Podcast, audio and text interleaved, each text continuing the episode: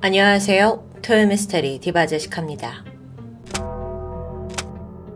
2015년 7월 22일 새벽 6시 미국 뉴욕주 화이츠버러 지역의 한 대형 병원에서 코드블루가 울려 퍼졌습니다.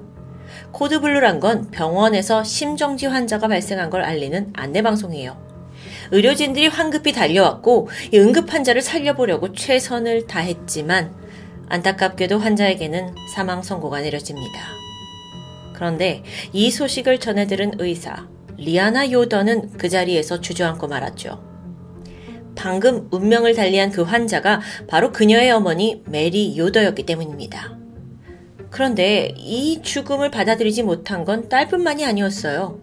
사실 숨진 메리 또한 의사였거든요. 그 주변인들은 갑자기 왜 이런 일이 발생했지? 하면서 받아들이기 힘들어 했죠. 왜냐면 이틀 전까지만 해도 건강했어요. 늘 규칙적으로 운동했고 식습관도 좋았고요. 덕분에 60세라는 나이가 믿기지 않을 정도로 활력이 넘치던 사람입니다. 그런 그녀에게 갑자기 무슨 일이 벌어진 거냐고요. 일단 메리 오더는 남편 윌리엄과 함께 지역에서 유명한 척추 병원을 운영하고 있었습니다. 그런 그녀에게 이상 증세가 나타난 건 사망 이틀 전인 2015년 7월 20일. 오전까지만 해도 메리에게는 평소와 다를 것 없는 하루였습니다. 아침에 일찍 출근을 했고 바쁘게 환자들을 진료했어요. 점심때쯤 겨우 한숨을 돌릴 수 있었죠? 그런데 바로 이때부터 속이 좀 불편해지기 시작합니다. 근데 그 속도가 굉장히 빠른 거예요. 의사인 그녀는 아, 처음에는 뭐 신경성 위장병인가 싶었지만 잠시 후 구토와 설사, 게다가 고열까지 시달리면서 업무가 불가능합니다. 결국 메리는 오후 4시쯤 일을 마무리하고 급히 집으로 돌아오게 돼요. 아, 그래도 뭐 하루 푹 자면 괜찮아질 거예요. 메리가 남편을 안심시켰죠. 하지만 구토는 밤새 이어졌습니다.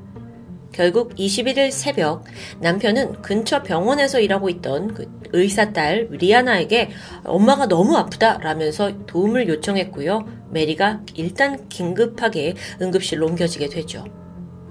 여기서 여러 가지 검사를 진행했는데 이상합니다. 딱히 원인이 보이지 않아요. 담당 의사 역시 하루 정도 입원하면 괜찮아지실 거예요 라고 진단했고요. 하지만 그날 밤 메리의 상태는 급격하게 악화됩니다. 무려 6차례나 심장마비가 왔고요. 발작을 일으켰어요. 결국 그녀는 병원에 입원한 지 하루도 채 지나지 않아서 새벽 6시 갑작스럽게 사망합니다. 담당 의사들은 괜찮아질 거라고 했잖아요. 그래서 상황이 너무 당황스러웠죠. 정확히 이 메리의 몸에 무슨 일이 일어났는지, 왜 죽은 건지 원인이 파악되지 않아요. 결국 유족들은 부검을 진행하는 데 동의합니다. 그런데 결과가 너무 충격적이었죠. 일단 보니까 메리의 장기와 조직들이 심각하게 망가져 있었어요. 부검이가 이걸 딱 보고 이 정도면 명백한 독극물 중독인데요? 라고 판단하게 된 겁니다. 아, 근데 더 이상한 건 이 부검의의 소견과 달리 독극물 검사를 해봤지만 아무것도 나오지 않습니다. 이게 무슨 일이에요? 담당 의사들은 이거 아무리 생각해도 독극물이 아니고선 이렇게 단시간 내에 장기가 망가질 수 없습니다. 라고 생각했어요. 근데 사망 원인은 결국 미스테리에 빠지고 말았죠. 그런데 이때 고민을 하고 있던 독극물 연구소 한 직원의 머리를 스치는 약품이 있었습니다. 그건 바로 보통 통풍 치료에 사용되는 콜히친. 콜히친은 흔히 사용되는 의약품입니다. 그런데 복용량을 제대로 지키지 않을 경우 사망에 이를 수 있는 치명적인 약물이기도 해요. 이걸 만약 과다 복용하게 되면 구토, 설사, 복부 경련, 고열에 시달리고요. 그러다 결국 심장마비로 사망하죠. 심지어 독소가 장기로 아주 빠르게 흡수된다는 특징이 있습니다. 이건 메리가 보였던 증상과 매우 유사한데요. 예상은 적중했습니다. 다시 검사를 해보니까 메리의 혈액에서는 독성은 아니었지만 치사량을 넘는 콜히친 성분이 발견됩니다. 자, 그렇다면 그녀는 왜 이 약을 먹은 걸까요? 메리는 생전에 통풍을 호소한 적이 없어요. 60대의 나이라서 여러 약을 복용하긴 했지만 그 중에 코리친이 포함된 건 전혀 없었고요.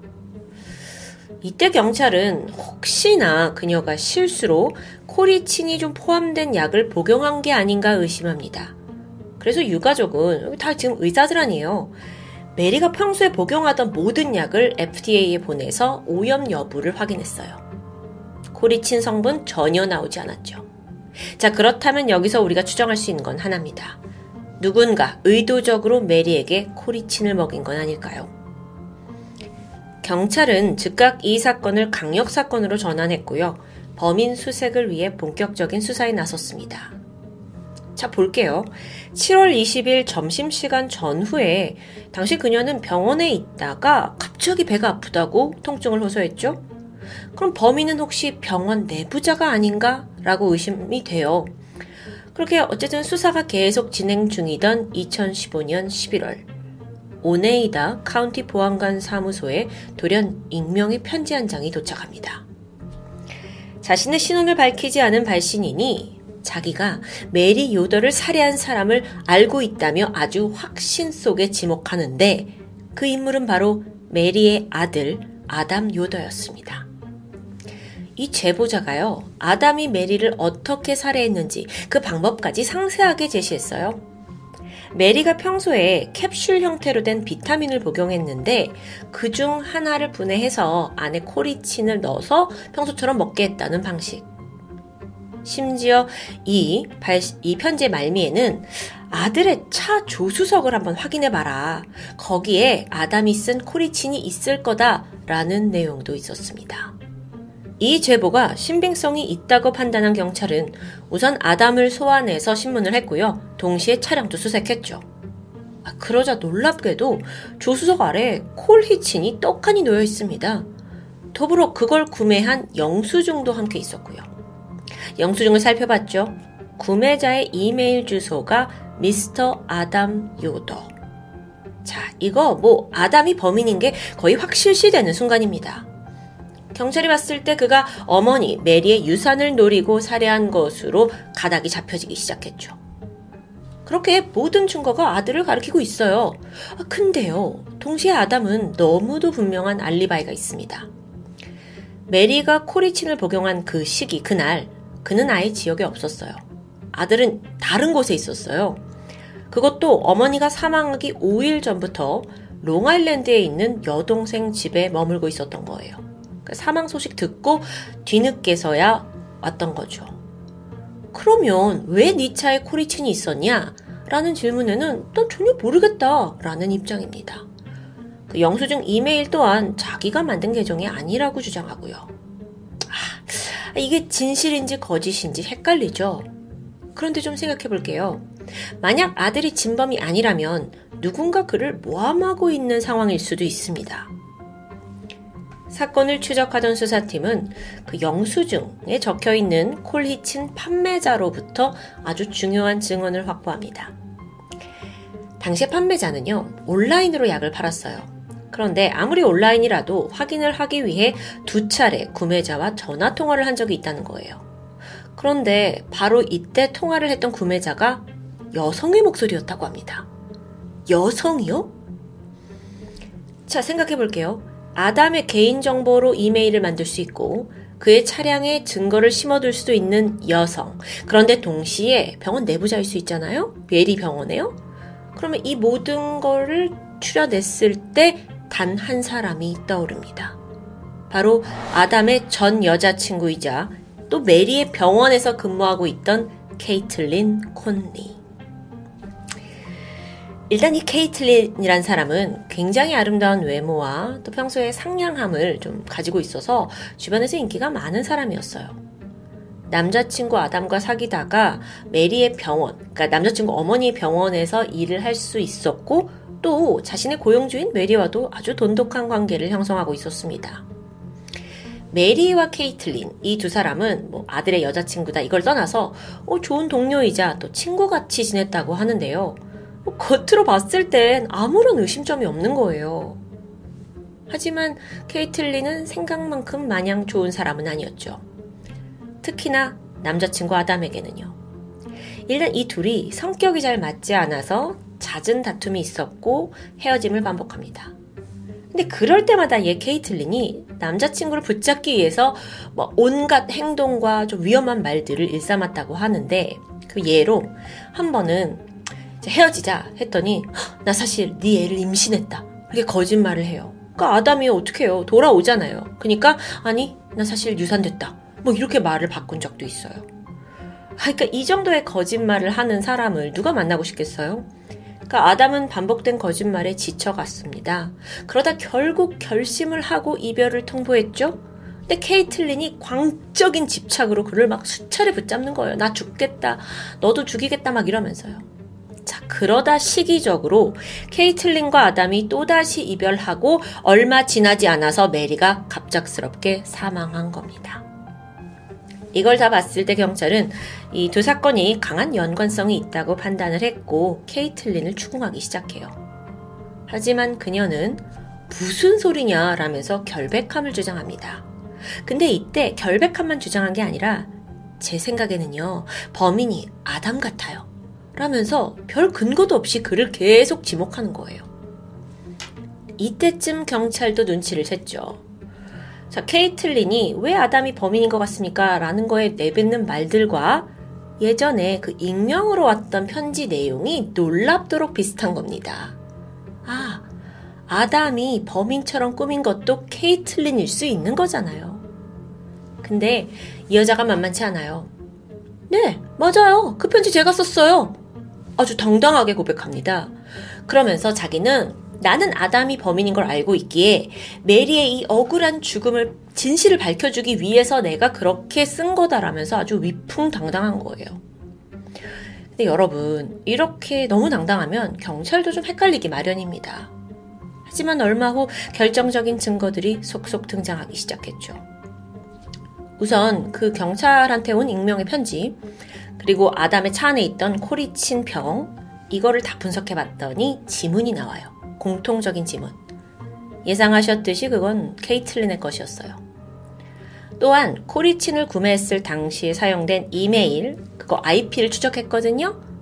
케이틀린의 휴대폰입니다. 아씨, 모든 게 빼박이에요.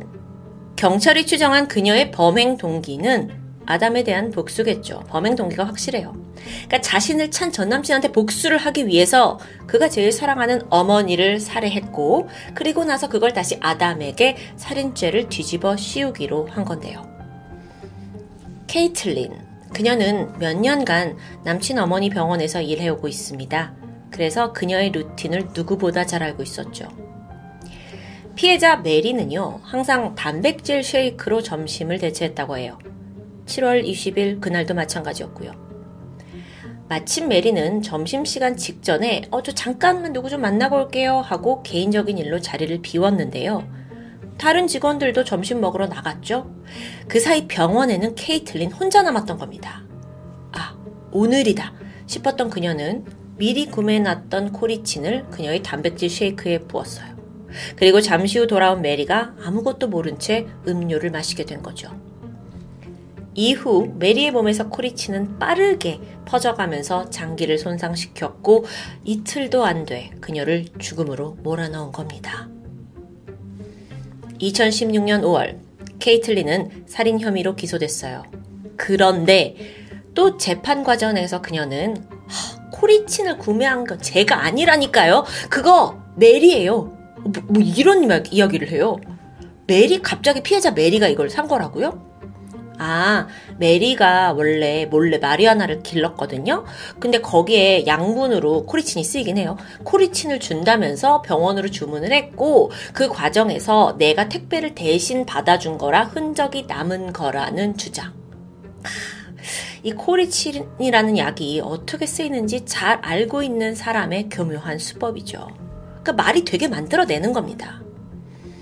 자, 그런데 녹록치 않았어요. 재판이 자신에게 유리하게 흘러가지 않아요. 자, 그러자 케이틀린이 또 말을 바꿉니다. 사실 메리를 살해한 진범은 메리의 남편 윌리엄입니다. 뭔 소리야? 주장에 따르면 남편이 집에서 이미 쉐이크에 그 파우더에다가 뭐 코리친을 넣었을 수도 있는 거 아니냐. 이게 사실 처음에는 얘가 이제 하다 하다가 별별 사람을 다 지목하는구나, 말도 안 되는구나, 라고만 생각했어요. 하지만 윌리엄이 범인으로 지목된 후 충격적인 증언이 등장합니다. 새롭게 나온 증인. 그건 바로 죽은 메리의 여동생 제닌이란 사람이에요. 이 제닌이 뭐라고 하냐면요. 정말 폭탄 발언을 하게 되는데 이 메리한테 자매가 제닌 말고 또 하나 더 있거든요. 캐시. 이 캐시와 언니의 남편 윌리엄이 불륜 관계였다라는 걸 고백한 거예요. 그래서 제닌이 봤을 때는 이 윌리엄이 언니의 사망 보험금을 노리고 살해한 걸 수 있다라고 의심하는 상황입니다. 동시에 그녀는 케이틀린은 무고한 사람이라고 믿고 있었고요. 이것 자 졸지에 새로운 용의자로 떠오른 메리의 남편 윌리엄. 그는 처제의 말에 반박했습니다. 하지만 그가 또 다른 처제 캐시라는 사람과 연인 관계인 건 인정했어요. 근데 그 관계가 메리가 사망한 이후에 서로를 위로하는 과정에서 슬픔을 함께 하다 보니 자연스럽게 관계가 깊어졌다는 주장이었죠. 와, 이 사건 너무 복잡하죠. 정말 어, 죽었던 메리가 벌떡 깨어날 만한 사실들이 막 밝혀지는 거예요. 처음엔 아들 여친이 용의자였다가 이제 뭐 처제와 불륜했던 남편이 용의자가 되고 있는 상황. 근데요, 이 사건의 핵심을 놓치면 안 됩니다. 누가 메리를 죽였냐는 거예요. 분명 사망의 원인이 된 코리친을 구매한 IP는 케이틀린의 휴대전화죠. 근데 또 여기에 대해서 케이틀린이 뭐라고 하냐면 제 핸드폰은 제가 비밀번호 락을 걸어놓지 않아서 누구나 접근할 수 있는 거예요. 그러니까 윌리엄이 저한테 묘명을 씌운 거라고요. 자기 핸드폰으로 몰래 구매했다는 주장입니다. 참 요리조리 잘 빠져나가죠. 한편 검사 측에서는 아주 단호한 태도를 보였어요.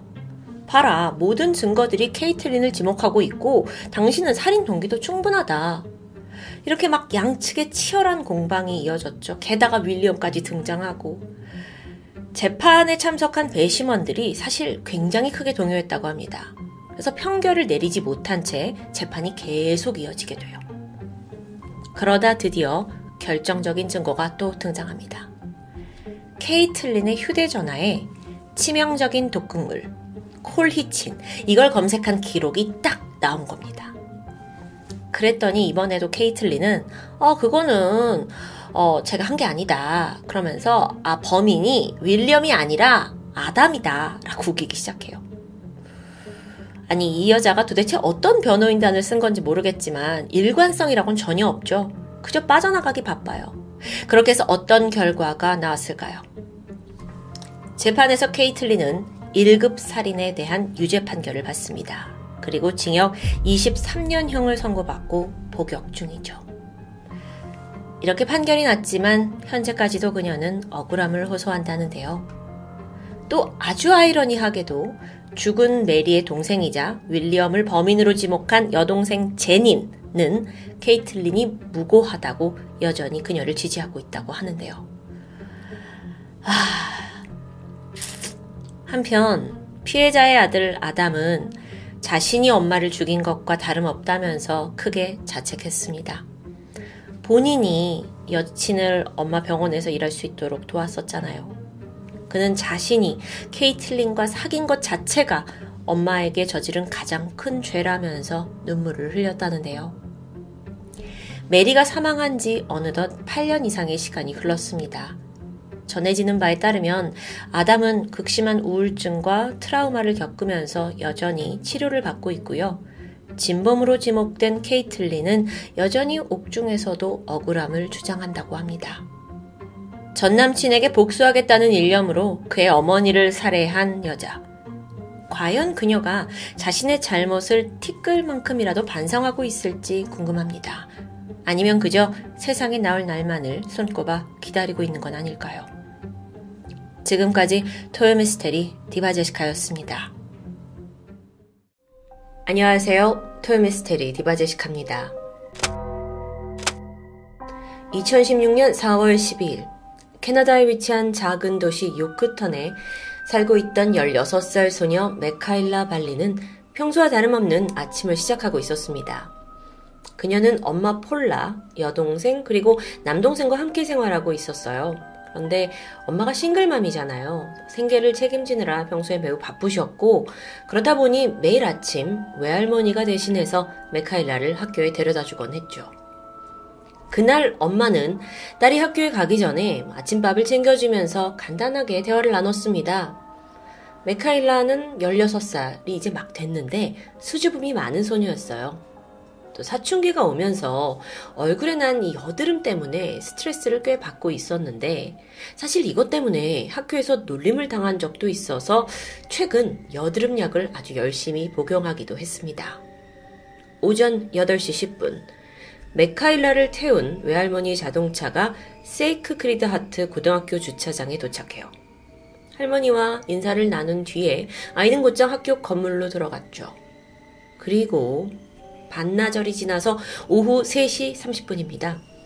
외할머니가 학교가 끝나고 하교하는 메카일라를 똑같은 자리에서 기다리고 있었어요. 방과 후에 곧장 음악학원에 갈 예정입니다. 메카일라가 바이올린 연주회를 앞두고 있었기 때문에 최근에 악기 연습에 굉장히 매진하고 있었거든요. 그렇게 한참을 기다리던 할머니는 음, 좀 이상한 기운을 느꼈습니다. 아니 시간이 한참 지나도 소녀의 모습이 보이지 않았기 때문이에요. 결국 할머니가 직접 학교로 들어가서 선생님을 만나게 되는데 이때 예상치 못한 소식을 듣게 되죠. 메카일라가 아예 학교에 나타나지 않았다는 겁니다. 결석이라고요? 아니, 아까 분명 학교에 내려줬는데. 할머니는 곧장 엄마에게 이 소식을 알렸고요. 이후에 엄마와 할머니는 동네 곳곳을 돌면서 메카일라를 찾아다녔죠. 하지만 그 어디서도 아이의 흔적은 발견되지 않았습니다. 저녁 8시가 돼서야 요구탄 경찰서에 실종 신고를 접수하게 되죠. 자, 경찰은 가장 먼저 학교를 찾아갔어요. 다행히 거기에 메카일라의 흔적이 있었는데 교내 복도에 설치된 CCTV입니다. 그날 아침 8시 22분이었죠. 메카일라가 복도에 있는 자신의 사물함을 열어서 들고 있던 교재를 안에 집어넣습니다. 이후에 백팩을 맨 채 어, 어딘가로 향하게 됐는데 거긴 교실이 아니라 바로 학교 뒷문이었죠. 그렇게 학교를 빠져나간 겁니다. 아니 도대체 어디로 간 걸까요? 경찰은 이후의 동선을 확인하기 위해서 인근의 CCTV를 모두 수거해서 조사하기 시작해요. 그렇게 다음으로 소녀가 포착된 건 학교 인근의 은행이었어요. 하지만 여기가 아직 영업을 시작하기 전이었거든요. 메카일라가 그 앞에서 은행문이 열리길 기다리는 듯 했죠. 그리고 잠시 후 영업이 시작되자마자 자신의 계좌에서 55달러, 약 6만원 정도를 인출합니다. 그리고 이때 오전 8시 55분쯤이었는데 은행 앞에서 메카일라가 누군가와 통화를 하는 모습이 발견돼요. CCTV에 찍혀 있었죠. 통화를 했다? 자, 그래서 경찰이 즉시 휴대폰 기록을 추적해요. 그리고 살펴봤는데 이상합니다. 4월 12일 8시 55분. 이날 메카일라 휴대폰에는 통화 기록이 전혀 남아있지 않은 겁니다. 아니, 분명히 그 비디오에는 통화를 하고 있는데 이게 어떻게 된 일이냐? 혹시 통화를 하는 척 연기하는 걸까요? 그런데 여러분, 메카일라가 휴대폰을 사용하는 모습은 계속해서 다음 CCTV에서도 포착됩니다. 은행을 떠난 후에 메카일라가 향한 곳은 인근에 있는 전당포였어요. 여기서 자기가 끼고 있던 은반지 두 개를 팔고자 했던 거예요. 근데 뭐 은반지라는 게 큰 돈이 되는 게 아니잖아요. 그래서 전당포 주인이 구입을 못한다라고 거절하게 됐죠. 그러자 메카일라는 인사를 하고 전당포를 떠났는데요. 그리고 오전 9시가 막 지난 시각에 이번엔 메카일라가 같은 동네에 있는 팀 홀튼 매장의 모습을 드러냅니다. 팀 홀트는 어, 캐나다의 약간 국민 카페라고 불릴 정도로 아주 유명한 커피와 도넛을 파는 매장입니다. 여기에 나타난 메카일라는 이후에 자리를 잡고 앉았죠. 그리고 계속해서 핸드폰을 사용해요. 누군가한테 메시지를 보내는 모습인데요. 심지어 핸드폰에 귀를 대고 뭐라고 통화하는 모습도 찍혀 있어요. 자, 여러분, 경찰도 이걸 받고, 그래서 통화 기록이랑 대조를 해봤죠. 아니, 근데 그 시각에 통화를 한 기록이 없는 겁니다. 왜 그러, 이거 혹시 SNS 통화 어플 아닐까요? 여러분, 한국 카카오에도 보이스톡 기능이 있죠. 메카일라가 이 메신저가 제공하는 자체 통화 서비스를 이용했다면 통화 기록이 남지 않는 게 말이 됩니다. 친구들의 증언에 따르면 그녀는 평소 페이스북, 인스타그램, 왓츠앱, 스냅챗, 그리고 캐나다에서 사용하는 메신저 킥 계정을 가지고 있었고 활발하게 사용을 했죠. 게다가 그 증언을 좀 듣다 보니까 최근에 메카일라가 채팅 어플에 푹 빠져 있었다고 해요. 사실 어, 이 여드름이 얼굴에 막 났잖아요. 그래서 메카일라가 어느 순간부터 외모에 좀 자신감을 잃게 되고 그리고 나서는 온라인상에 있는 친구들한테 의존하는 경향을 보였는데요. 가까웠던 친구 쉘비에 따르면 그녀가 종종 온라인 채팅을 누구랑 주고받는지 막 신나하면서 이야기를 해줬는데 그 수가 적어도 3, 4명은 됐다고 합니다. 특히나 이 친구가 들었던 이름 중에 조쉬라는 남자애가 있었는데요. 게다가 이 첼비뿐만 아니라 또 다른 친구 에이미도 있는데 실종 전날에 메카일라가 이런 말을 했다고 해요. 채팅 친구 중에 한 명인 크리스토퍼가 자신이 사는 이 요크셔라는 도시에 방문한다는 이야기였죠. 자, 자, 자, 그렇다면 아이가 학교도 빠지고 계속 메시지를 보내고 돈을 찾고 또 카페에서도 뭔가 막 사람을 찾는 듯한 행동을 보인 게 누군가를 기다렸던 건 아닐까요? 그리고 그 인물은 채팅 상대일 수도 있습니다. 여러분, CCTV를 통해서 보는 메카일라의 행동은 확실히 좀 부자연스러웠어요. 9시에 매장에 들어왔죠. 그런데 13분 만에 가게를 나가요. 그리고 40분 뒤에 또다시 같은 카페의 모습을 드러내는데요. 이때 친구 쉘비에게 문자를 한 통 보냈는데 그 내용이 의미심장합니다. 나는 도움이 필요해. 에? 도움? 그런데 20분 뒤에 바로 응 아니야 아니야 해결했어 라는 문자가 도착했죠. 뭔가 이상한데요. 이뿐만이 아닙니다. 그 사이에 무려 미카엘라가 여섯 번이나 핸드폰 배터리를 분리했다가 붙였다가 분리했다가 다시 조립했다가 하는 모습이 CCTV에 포착됩니다. 왜 이렇게 불안정한 행동을 보인, 걸까요? 그러다가 10시 39분이었어요. 메카일라가 누군가와 약 3분가량의 통화를 나눠요. 아, 이것도 아마 SNS 어플로 한 거라서 기록이 남진 않아요. 그래서 누구랑 했는지는 모릅니다. 그런데 이 전화를 끊자마자 메카일라가 보인 행동이 매우 특이합니다. 갑자기 다른 테이블에 가요. 그 여성이 앉아 있었거든요. 근데 그 여성에게 다가가더니 말을 거는 겁니다. 그래서 이 CCTV를 본 경찰이 그 여성이 누군지 수소문했어요. 그리고 마침내 찾아내는데 성공하죠. 다행히 여자가 그때 어떤 대화를 나눴는지 확실히 기억하고 있었습니다. 웬 어린 소녀가 오더니 뭐라고 묻냐면 저기요 호텔방을 저 대신해서 좀 잡아줄 수 있으세요? 라고 요청하는 거죠. 이거 선 넘는 제안입니다. 그래서 그녀는 거절했다고 하는데 그러자 메카일라는 어 알겠다 라면서 자리에 돌아가서 또다시 어딘가로 전화를 걸어요. 그리고 1분 후에 카페를 떠나게 되죠. 아직 끝이 아닙니다.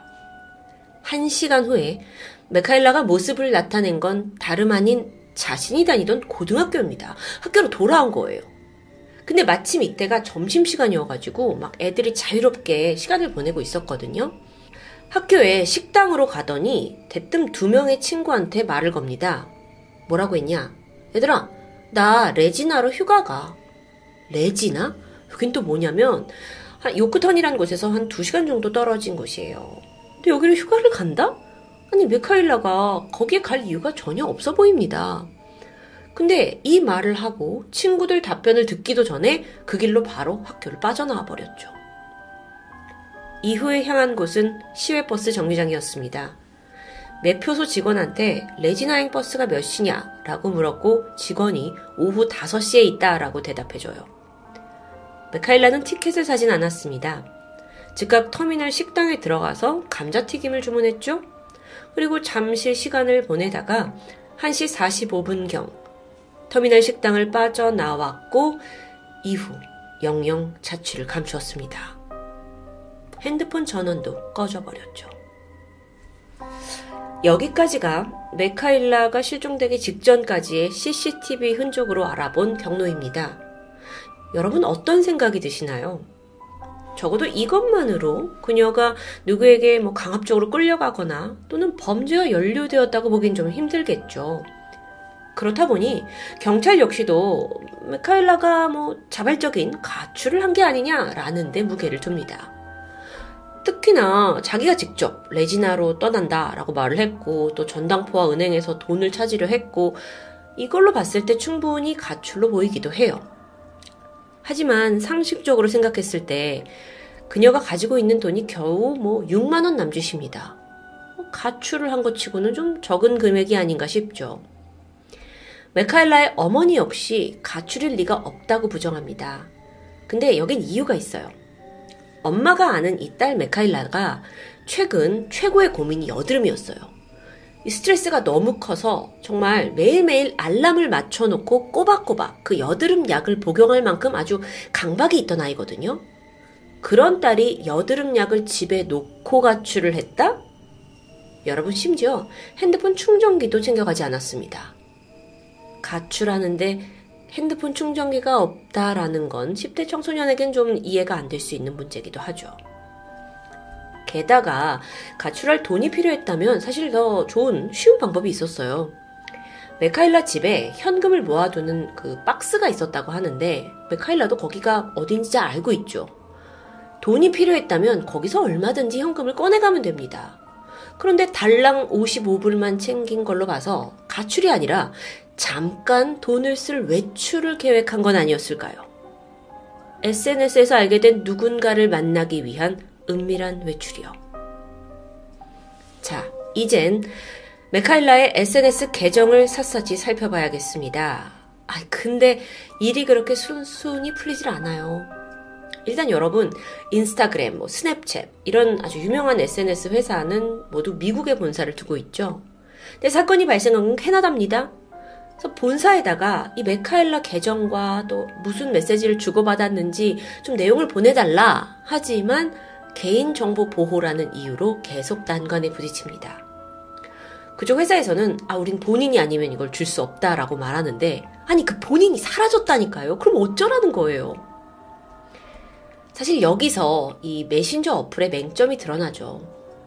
수사기관이 이 실종자가 누구랑 대화했는지 도저히 알아낼 방법이 없는 겁니다.